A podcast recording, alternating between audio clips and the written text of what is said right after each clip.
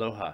My name is Winston Welch, and this is the newest edition of Out and About on the ThinkTech live streaming network series, where we explore a variety of people, organizations, and the topics of interest in our city, state, country, and world.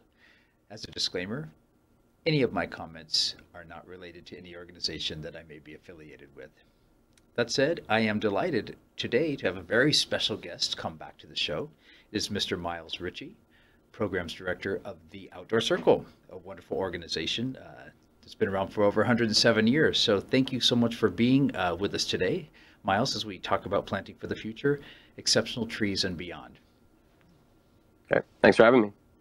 Yeah, so uh, you have been with the Outdoor Circle for a few years now. Can you tell us about what is the Outdoor Circle? What's its uh, history? What's its mission? What are its goals? Right. So, uh, for those who haven't heard of us, we are a statewide uh, environmental nonprofit that began in 1912. So, we've been around for quite a long time. But the kind of claim to fame um, began with the banning of billboards and the whole interesting story. If you want to uh, check that out on our website, um, really fascinating story of how that came about.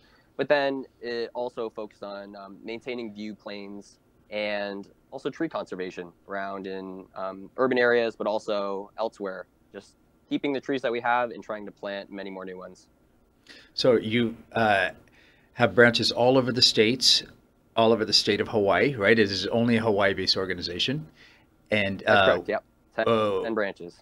And branches. Okay, and so um, you are the programs director there. So what has been your tra- trajectory with this organization? When did you start, and how has your um, career developed there? Right. So I've been with the Outdoor Circle for going on six years now. And over that time, um, we've you know done a lot of really great, innovative things. So the organization was known in the past, as I mentioned, for um, tree-related efforts. So there's been um, figures that we found in some of our documents that the organization has planted statewide roughly one million trees, which is pretty incredible over our entire, um, you know, over our, our century uh, existence. But what we've also been known for in the past was just you know getting into schools and doing environmental education for students um, benefits trees and we're definitely kind of ramping that up again uh, as we discuss the potential impacts of climate change how trees and other factors can be used as uh, mitigation impacts and uh, yeah so the programs we're working on are definitely some pretty cool and innovative stuff for the last few years and, and going ahead as well. Now, did you start as a programs director there, or um, how did you get into the organization? how did you hear about it, and what were your right. initial thoughts? Um, no, so I learned about the organization from a uh, family friend.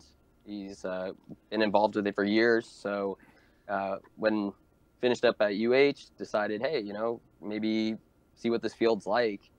Um, got an internship started the process and have been here ever since. So it's been a pretty fun experience. And uh, did you env- envision yourself working for an environmental organization when you were uh, a high school student or something? Is that something that you thought of? No, I don't think that far back. It was more so, you know, once you hit the university, take a few courses, uh, kind of determine what you are passionate about, and anything involving that. My became trees, uh, it was kind of near the end that things began to look like, oh yeah, you know, maybe do the environmental conservation sector, do some really good work, and uh, kind of help the state here. And that's and there it is. And so you have become the programs director. So you've got more than one program that you've that you've carried out and that you're currently carrying out. So what kind of programs do you have uh, or have you carried out recently and that you got planning uh, coming up in the future?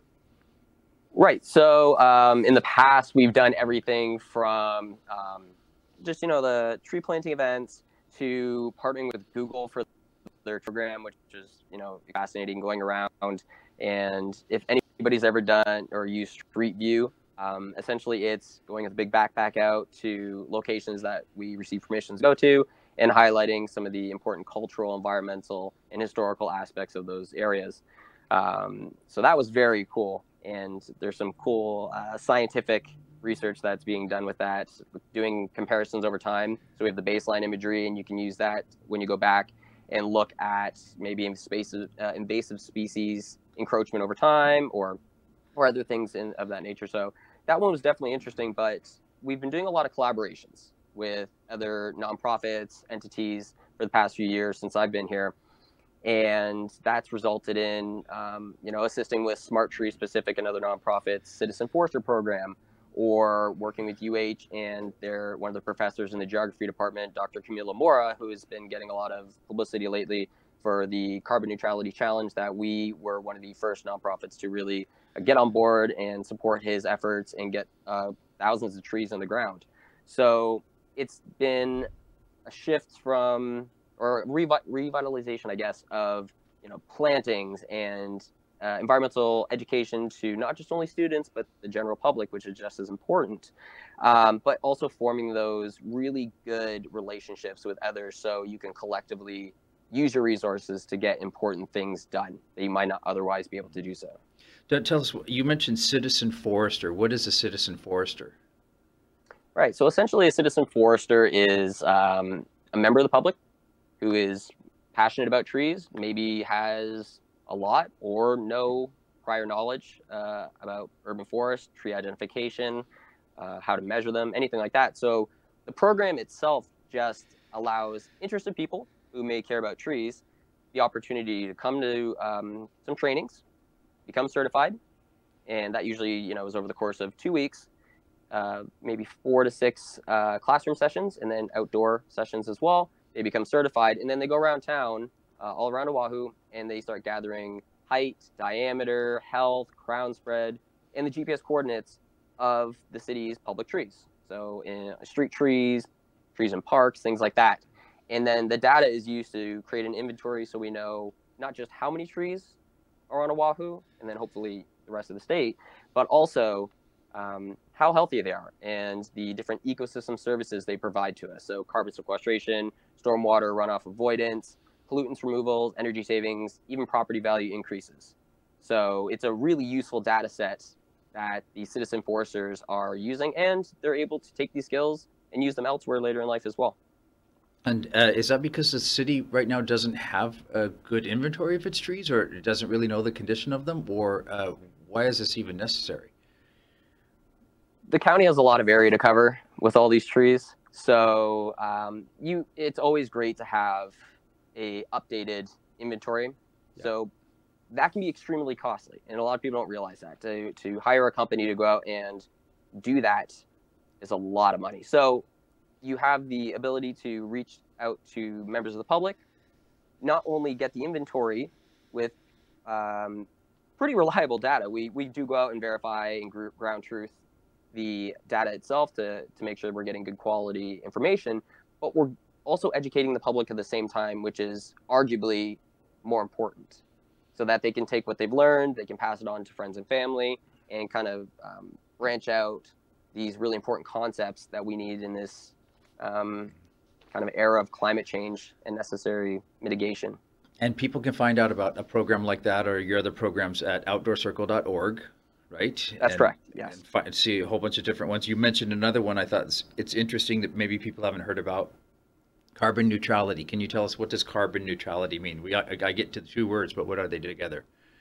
Right. So uh, as I mentioned, that's the program uh, created by Dr. Camilo Mora at the University of Hawaii. It's essentially planting trees to offset your carbon emissions for the year. So if you you go onto the website that Dr. Mora has created, you input your daily lifestyle. It'll give you your carbon footprint emissions for the year, which is not new. Lots of websites do that. However, his website will show you exactly how many trees you need to plant of a certain species to become carbon neutral. Oh. And then the program allows you to say, well, okay, that's great. I need to plant 20 monkey pods this year to become carbon neutral.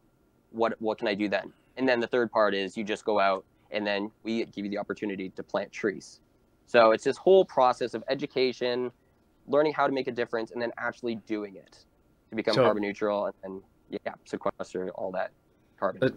so it's very cool. So you can go on and actually, instead of having some sort of vague idea of how much carbon you emit or buying a carbon credit when you take a plane to the mainland, you can actually roughly estimate how much carbon you are producing each year and then what how many uh, i guess endemic types of trees or even non-endemic types of trees you need to plant every year to remain carbon neutral. Correct. So we're focusing on native trees. Um, just there's a whole slew of benefits uh, in, in, addition to carbon sequestration that na- planting natives and reforesting natives has, bringing a lot of bi- biodiversity back that is dependent on those specific trees, and uh, a whole bunch of other aspects. But yes, we're focusing on native plants, and the programs has grown exponentially in the past several years from you know uh, 50 trees then 100 then 1000 and then dr Mora was just out in december um, putting 10,000 trees on the ground. I know he's looking at 100,000 coming up. So it's a it's a ambitious and extremely worthwhile project that the public is getting behind. Which is and, and I know you've been intimately involved with uh, all of those details. So I, we got a couple of slides here showing um, some other tree planting related efforts here. Um, if we can go to that one, and what are we looking at here? Right. So this is the um, Hilo Outdoor Circle um, tree giveaway event that occurred back in June. It was, uh, as I mentioned, a collaborative event between the Arbor Day Foundation, FedEx, the Outdoor Circle, and uh, we had a whole bunch of local uh, nurseries propagate plants, natives, and fruit trees that we were able to give away thanks to this um, wonderful donation, this grant from the Arbor Day Foundation and FedEx. So the Hilo and more so East Hawaii community came out and were able to they just lined up and they were, received some free trees that they were going to go plant on their own property because that's one of the aspects that a lot of people don't think about. Yes, you can plant in parks or you could plant in parks or more street trees, but yeah. one of the largest areas that isn't utilized are people's own private properties. So if they're interested, but maybe they would not plant because they don't know what plant to choose or they just don't want to go spend the money on it. This hopefully gives them the opportunity to choose a plant based on expert opinions because we have master gardeners, we have arborists at these events. Um, so, you know, I live in Volcano and here's the plant palette that will work for you. So you're getting a tree that's for the right place and then you're also getting it for free. So then we're hoping that we can get more urban tree canopy cover through these events, these tree giveaway events.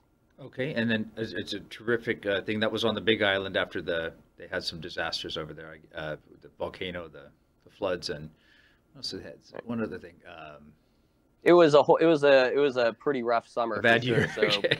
So so right. give and back to the a, community. Yeah.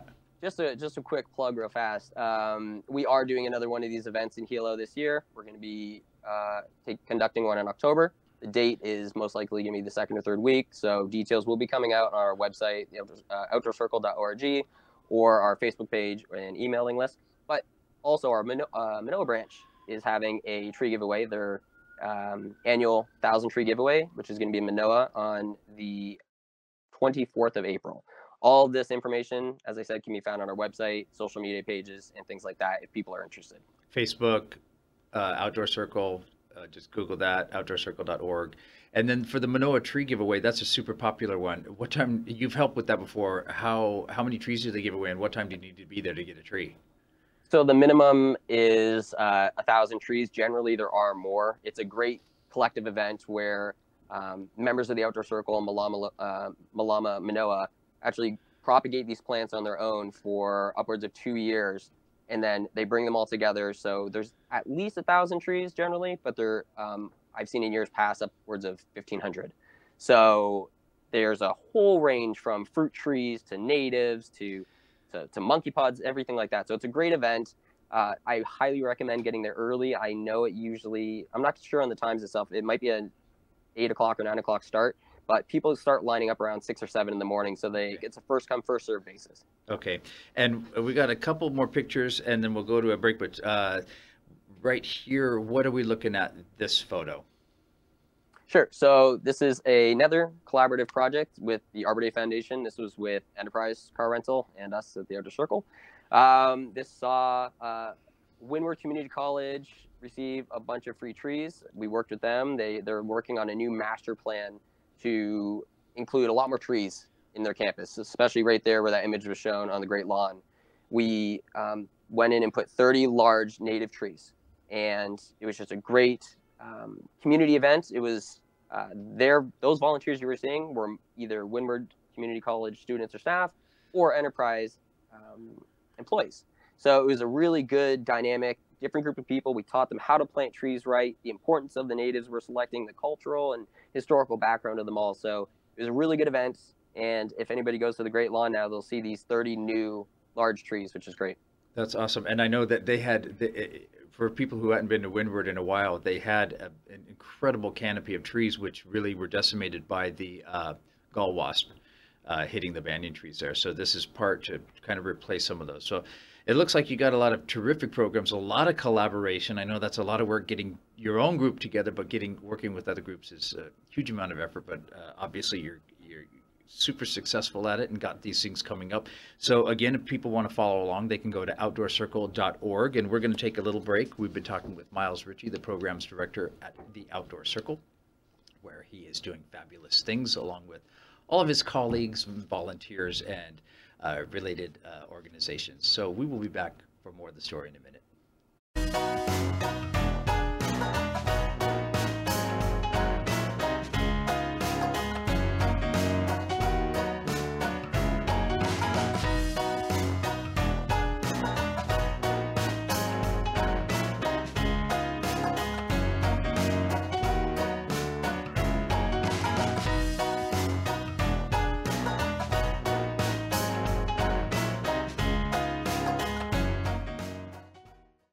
Aloha. My name is Mark Shklov. I am the host of Think Tech Hawaii's Law Across the Sea program. Being a lawyer has many aspects, and I try to cover them every time I do a program of Law Across the Sea. Not everything has to do with law or being a lawyer per se. Some of it has to do with the people you meet, the things you see, the places you visit. And that's what I try to combine in Think Tech Hawaii's Law Across the Sea. Thank you for watching. Aloha.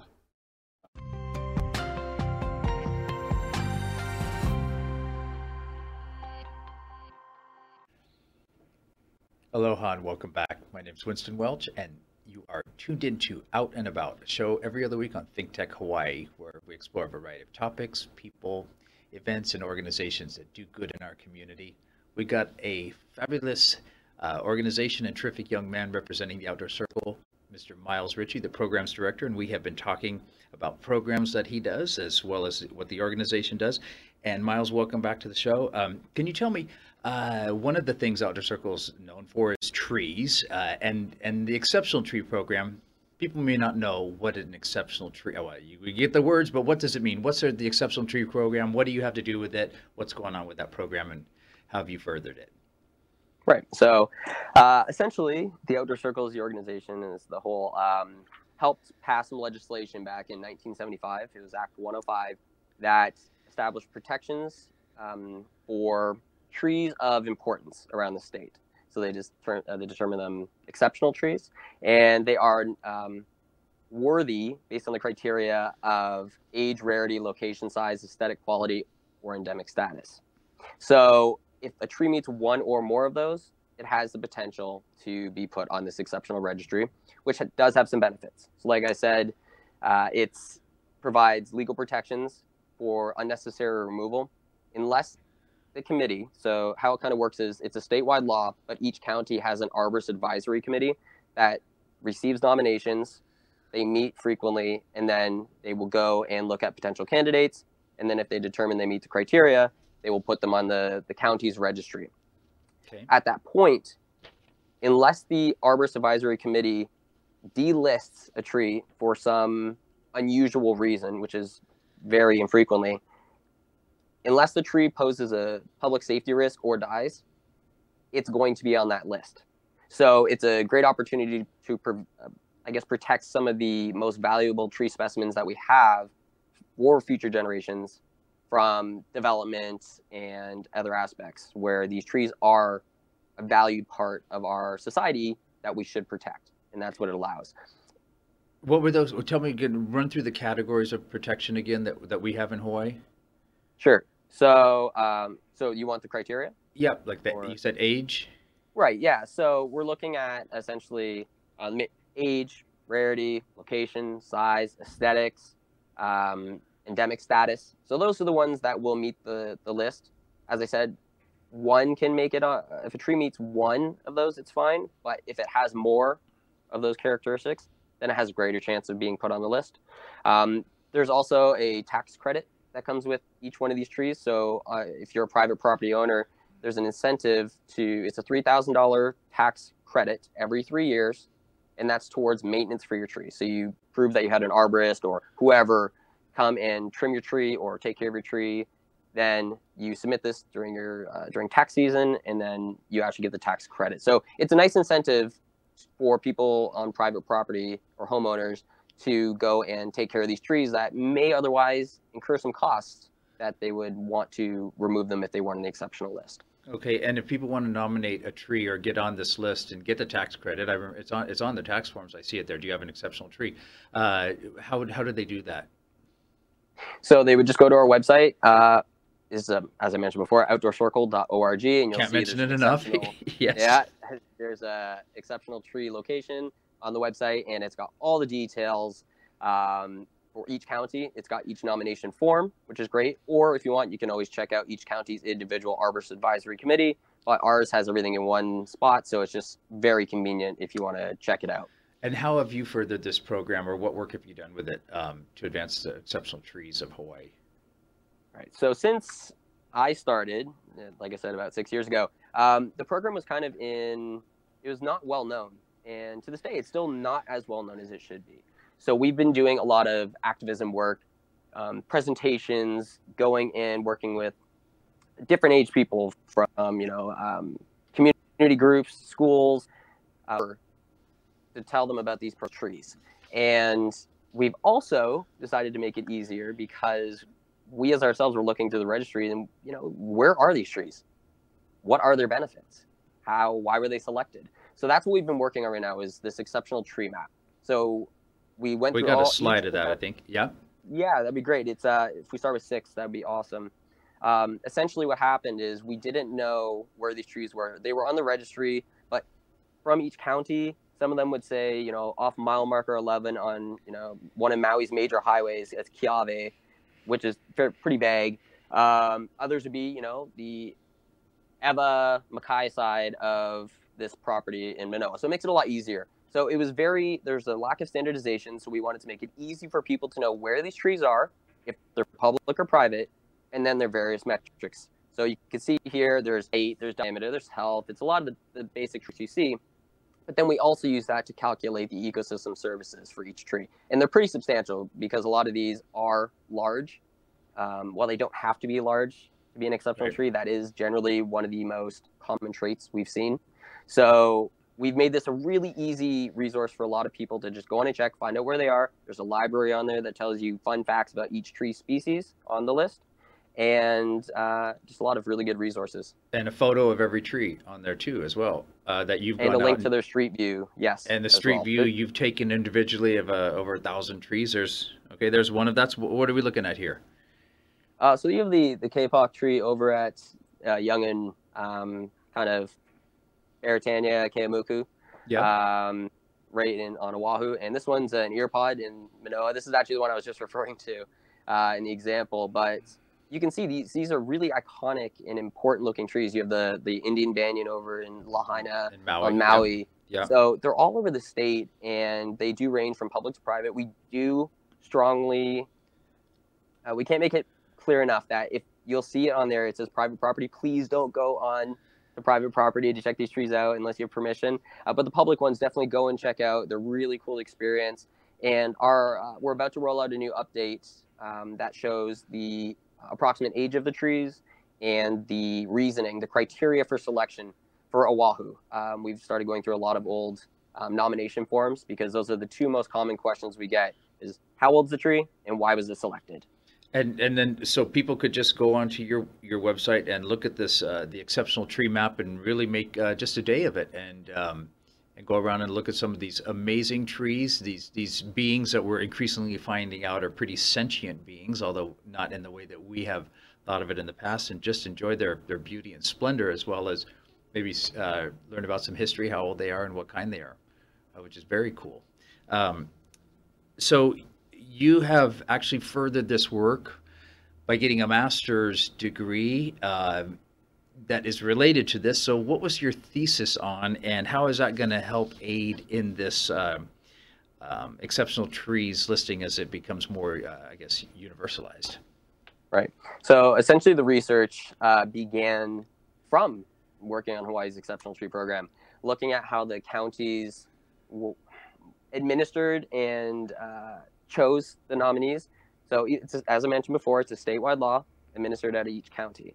But there was a lot, I noticed a lack of standardization amongst how these committees were choosing. And, and obviously, you know, it is a fairly subjective process. Yeah. You do have expert opinion, but it can vary if you have the same group on each island.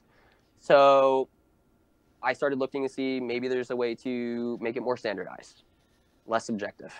And maybe the UN or somebody had a, pro, a program for these recognized trees that we can pull some information and maybe improve our own program.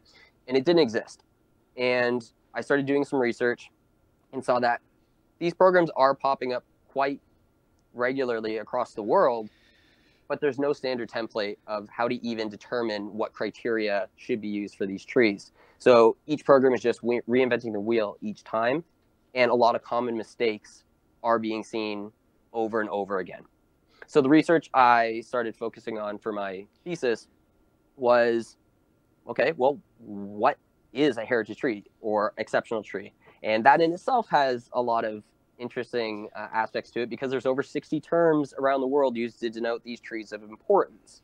So just narrowing it down to you know, exceptional heritage. Today we'll use exceptional uh, as it relates to Hawaii's program, but just even selecting a name to refer to these trees is is pretty sub, pretty subjective. So I assembled a, a, group of international experts who for heritage trees, exceptional trees, and over the course of a year and several um, rounds of really intensive research, uh, they were presented initially with a literature review showing, you know, here's a, um, a review of 46 case studies from around the world. Here's how they uh, nominate their trees using these criteria.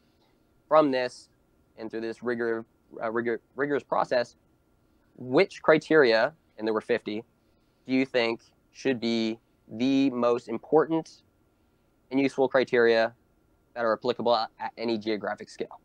So anywhere in the world, from a small little town to the national level, and that's what we worked with.